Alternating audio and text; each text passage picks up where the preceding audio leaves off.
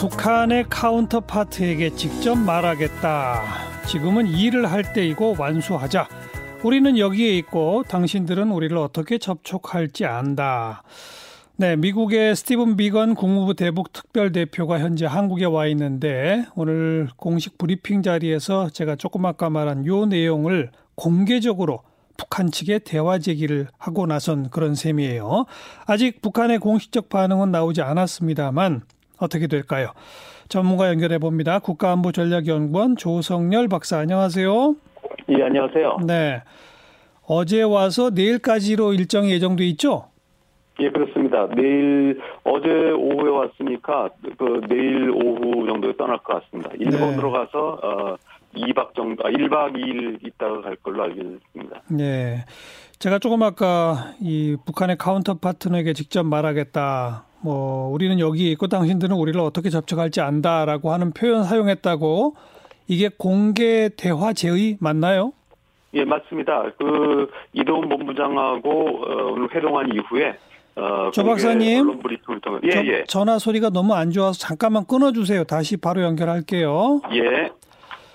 국가안보전략연구원의 자문연구위원 조성열 박사와 지금 말씀 듣고 있는데요. 청취자 여러분이 느끼시다시피 전화 연결 상태가 너무 고르질 않아서 잠깐 전화를 끊었습니다. 최근에 북한에서는 뭐 일주일 사이에 두 차례나 장거리 미사일 엔진 시험으로 어, 추정되는 뭐 거의 확실시되는 그런 중대 실험을 했다라고 또 공개적으로 밝히고 있죠. 이게 결국은 미국을 직접 압박할 수 있는 대륙간 탄도탄 발사를 하려는 것 아니냐 이런 얘기까지 들리고 있는 와중에 지금 이제 공개 대화 제의를 했다는 거예요. 조성열 박사님. 예, 예. 아유, 입니다 소리가 좋아졌습니다. 그래, 예, 이제 예. 공개 대화제의 한거 맞죠? 예, 맞습니다. 예, 공식적으로 이동 본부장관 만난 직후에 예, 언론 브리핑에서 예. 어, 대화 제의를 했습니다. 예. 그 중요한 부분은 아마도 뉴욕 채널을 통해서 어, 사전에 어, 미국 측 의사를 전달한 것 같고요. 예. 거기에 대한 답변을 이제 촉구한 게 아닌가 생각합니다. 그 얘기는 답변이 안 왔다는 얘기도 맞는 거 아니에요? 예, 답이 안 온 거죠. 만약 어, 그 뉴욕 채널 통해서 서로 협의가 됐으면 바로 판문점에 가서 누구를 만날 수도 있는 거 아닙니까? 예, 원래 그렇게 기대가 어, 있었습니다만은 예. 어 요번에 이제 그 비건 대표의 발언을 보면은 아직 북한이 공식 답이 없었던 걸로 보입니다. 그렇죠. 그래서 그 아마 촉구한 것 같습니다. 그리고 지금까지도 없는 거 아닐까요? 그러면 내일까지의 일정 사이에 판문점 가서 누구 만나고 이거는 이미 물 건너간 거 아닙니까? 아, 저는 뭐 그렇게 보지는 않고요. 아, 뭐 가능성 반반이라고 보는데요. 어, 지금 내일 떠나기로 돼 있는 걸 알기 때문에 아마 북한에서는 이제 어, 지금 뉴욕 채널에 대한 진정성을 의심하고 있다가 이번에 공식적으로 공개적으로 비건 대표가 얘기했기 때문에 예. 이 부분에 대해서 북한 내부에 검토가 있을 거라고 보고요. 예. 어, 과연 이제 최선이 그 제일 부상을 내보낼 것인지 아니면은 뭐 그냥 의사 전달만 하는 정도로 해서 예. 어, 다른 사람을 파견할지 아마 이런 것들을 전반적으로 검토하고 있는 게 아닌가 생각합니다. 그러면 전격적으로 오늘 밤중에라도 응답이 오고 판문점에서의 회동이 될 수도 있다고 보시는 거예요? 예, 저는 뭐 그 가능성이 여전히 남아 있다고 생각합니다. 어. 그런데 뭐 조금 아까 저, 조 박사님 전화를 끊은 사이에 제가 말씀을 드렸습니다만 최근에 북한은 장거리 미사일 엔진 시험 두 차례나 하는 등등 압박을 강화해 오지 않았습니까? 예, 그렇죠. 그러니까 미국에 대한 압박 한층 강화하고 있고요. 또 12월 어, 하순에 당 전원회의 개최를 이제 예고하면서 미국에 대한 그 레드라인에 임박한 예. 어, 그런 상황을 만들고 있는데 예. 어, 과거 북한 행태를 보더라도 뭐 그것이 최종 결론은 아니라고 생각합니다. 예, 왜요? 그러니까 과거 행태의 어떤 점에서요? 예, 2017, 년도에 어, 북한이 그 화성 14형 그러니까 대륙간 탄도 미사일을 쏜 직후에 트럼프 대통령이 화염과 분노를 얘기하고 그리고 이제 그 분생동 장전이 끝났다라고 했습니다. 예. 그 직후에 북한의 전략군 사령관 이제 김낙겸이 김정은 위원장한테 어 그 괌 주변에 대한 사격 훈련하겠다고 보고를 했거든요. 예, 예. 그래서 8월 14일 날 최종적으로 어, 준비가 완료됐기 때문에 김정은 위원장의 지시만 내리면은 시행하기 수 있도록 돼 있었습니다. 네. 그때 마지막에 이제 김정은 위원장이 어, 선회를 했거든요. 그래서 음. 자신들이 결의가 미국에 전달됐을 거라고 본다 그러면서 예. 어, 이른바 그 괌 주변 사격을 이제 철회한 적이 있습니다. 그렇기 예. 때문에 어, 막바지에 이제 북한이 입장 변화를 할 가능성이 있고요. 지난번 네. 6월 30일 때도 마찬가지입니다. 6월 30일 때도 트럼프 대통령이 트윗을 날렸습니다.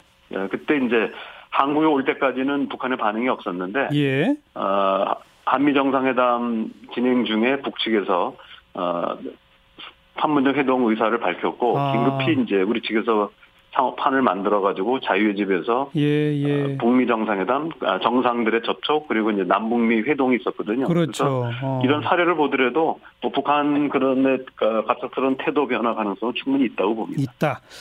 그 또 한 가지가 비건 대표가 북한 핵 협상에 데드라인은 없다라는 발언을 또 하지 않았습니까? 예, 그 이거 이- 이것 역시 북한이 계속해서 연말까지가 데드라인이다 데드라인이다 한 거에 대한 응답 아닐까요? 예, 지난 11월 20일 날 미 상원 군사위원회 그 인준 청문회 때도 어, 비건 대표가 이 얘기 똑같은 얘기를 한 적이 있습니다. 예. 어, 데드라인은 어, 북한이 일방적으로 설정한 것이고 음. 어, 한 뭐 북미가 합의한 부분이 아니다. 예. 따라서 데드라인은 미국은 고려하고 있지 않다 얘기했고요. 예. 이런 부분, 부분들은 어, 북한의 압박에도 불구하고 미국은 연말이라고 하는 시한에 구애받지 않는다. 이런 태도라고 볼 수 있습니다. 근데 미국은 구애받지 않아도 북한은 연말 연초 그 사이에 뭔가 대형 도발을 할 가능성이 남아 있는 거 아닙니까? 예, 아마 그 부담 때문에 이제 비건 대표가 어제 온 것 같습니다. 예. 어제 오고 예. 또 판문점에서 이제 회동을 희망하는 것은 사실 뭐 의식하지 않을 수가 없겠죠. 음. 그렇기 때문에 어, 공개적으로는 이제 데드라인을 인정하지 않겠다고 하면서도 예. 어, 사실은 또 북한을 의식해서 지금 어, 조건 없는 대화를 하겠다. 그리고 뭐 타당성 있는 단계와 유연한 조치라는 또 새로운 네. 어, 접근법을 또 제시하기도 했습니다. 네. 그러니까 연말에 ICBM 쏘지 마라. 당장 만나서 대화하자라고 말문을 열었다는 얘기잖아요. 예, 그렇습니다. 만남이 성사 안 되면 이제 ICBM 쏘는 걸로 가는 겁니까? 아, 그래도 연말까지는 아마 아, 북한이 하지 않을 거라고 보는데요. 어, 왜냐면은 지금 이제 리태성 외무성 미국 담당 부상이 크리스마스를 전후해서 뭐 선물을 주겠다고 얘기했는데, 예. 어, 김정은 위원장, 더 최고 지도자인 김정은 위원장은 연말까지 새로운 셈법을 내놓으라고 그래서 시간을 연말까지 뒀거든요. 예.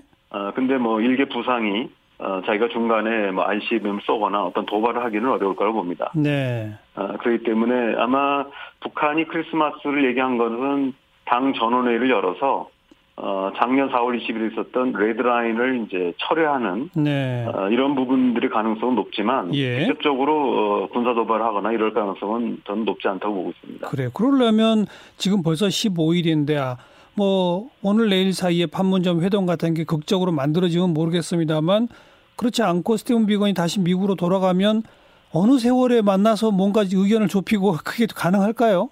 예, 그게 좀 어렵죠. 그래서 어, 비건 대표가 한국에 있을 동안에 어, 그 북미 간의 접촉 또는 대화가 중요한데 그래서 어, 내가 여기 와 있다. 왜 예. 왔는지 알 것이다. 이런 얘기 한 부분은 예. 어, 굉장히 미국으로서는 적극적으로 어, 입장 표명을 한 것이고 예. 또 북한의 체면을 세워주려고 하는 이런 어, 의도적인 노력이 보입니다. 어. 하지만 뭐 아무리 체면을 세워줘도 실질적으로 북한이 요구하는 좀 단계적 합의 여기에 대해서 미국이 아, 그 북한이 요구하는 저그저 그, 또 부분적이라도 해- 제재 완화를 바로 시행하는 여기에 대한 미국의 응답이 있지 않고서는 어려운 거 아닐까요? 아마 그랬기 때문에 이제 북한의 어떤 입장을 단번에 맞추기가 어렵기 때문에 어, 미국에서는 이제 북한이 그동안에 얘기했던 부분이 어, 단계적이고 동시행동적 원칙을 요구했는데요. 예. 그동안에 미국은 동시행동 원칙은 동의했습니다만은 단계적 원칙은 그동안에 단호히 거부해 왔습니다. 그렇죠. 근데 오늘 이제 그 기자회견의 중요한 내용이 아, 타당성 있는 단계와 유연한 조치. 그래서 두 가지가 아주 포인트인데요. 음. 타당성 있는 단계라고 하는 것은 북한이 얘기하는 단계적 접근도 어, 받아들일 수 있다. 예. 유연한 조치라고 하는 것은 그동안에 어, 대북 제재나 완화는 어, 예. 원칙적으로 거부해 왔는데 이 예. 부분도 예. 고려할 수 있다. 그래서 이 부분에 대한 논의를 하자. 그래서 나름대로 이번 그 기자회견을 통해서 예. 이번 대표가 어, 그동안에 이제 미국의 입장보다는 훨씬 전향적 입장을 내놓은 상태입니다. 그런데 그 내용이 뭔지는 아직 공개적으로 밝힐 수는 없는 거고요. 예, 그렇죠. 만나야 아마. 알겠습니다. 그럼 일단 오늘 내일 사이에 북한의 응답이 어떨지가 정말 중요한 가늠자가 되겠네요. 예, 그렇습니다. 음, 지켜봅시다. 오늘 고맙습니다. 예, 감사합니다. 국가안보전략연구원 조성열 박사였습니다.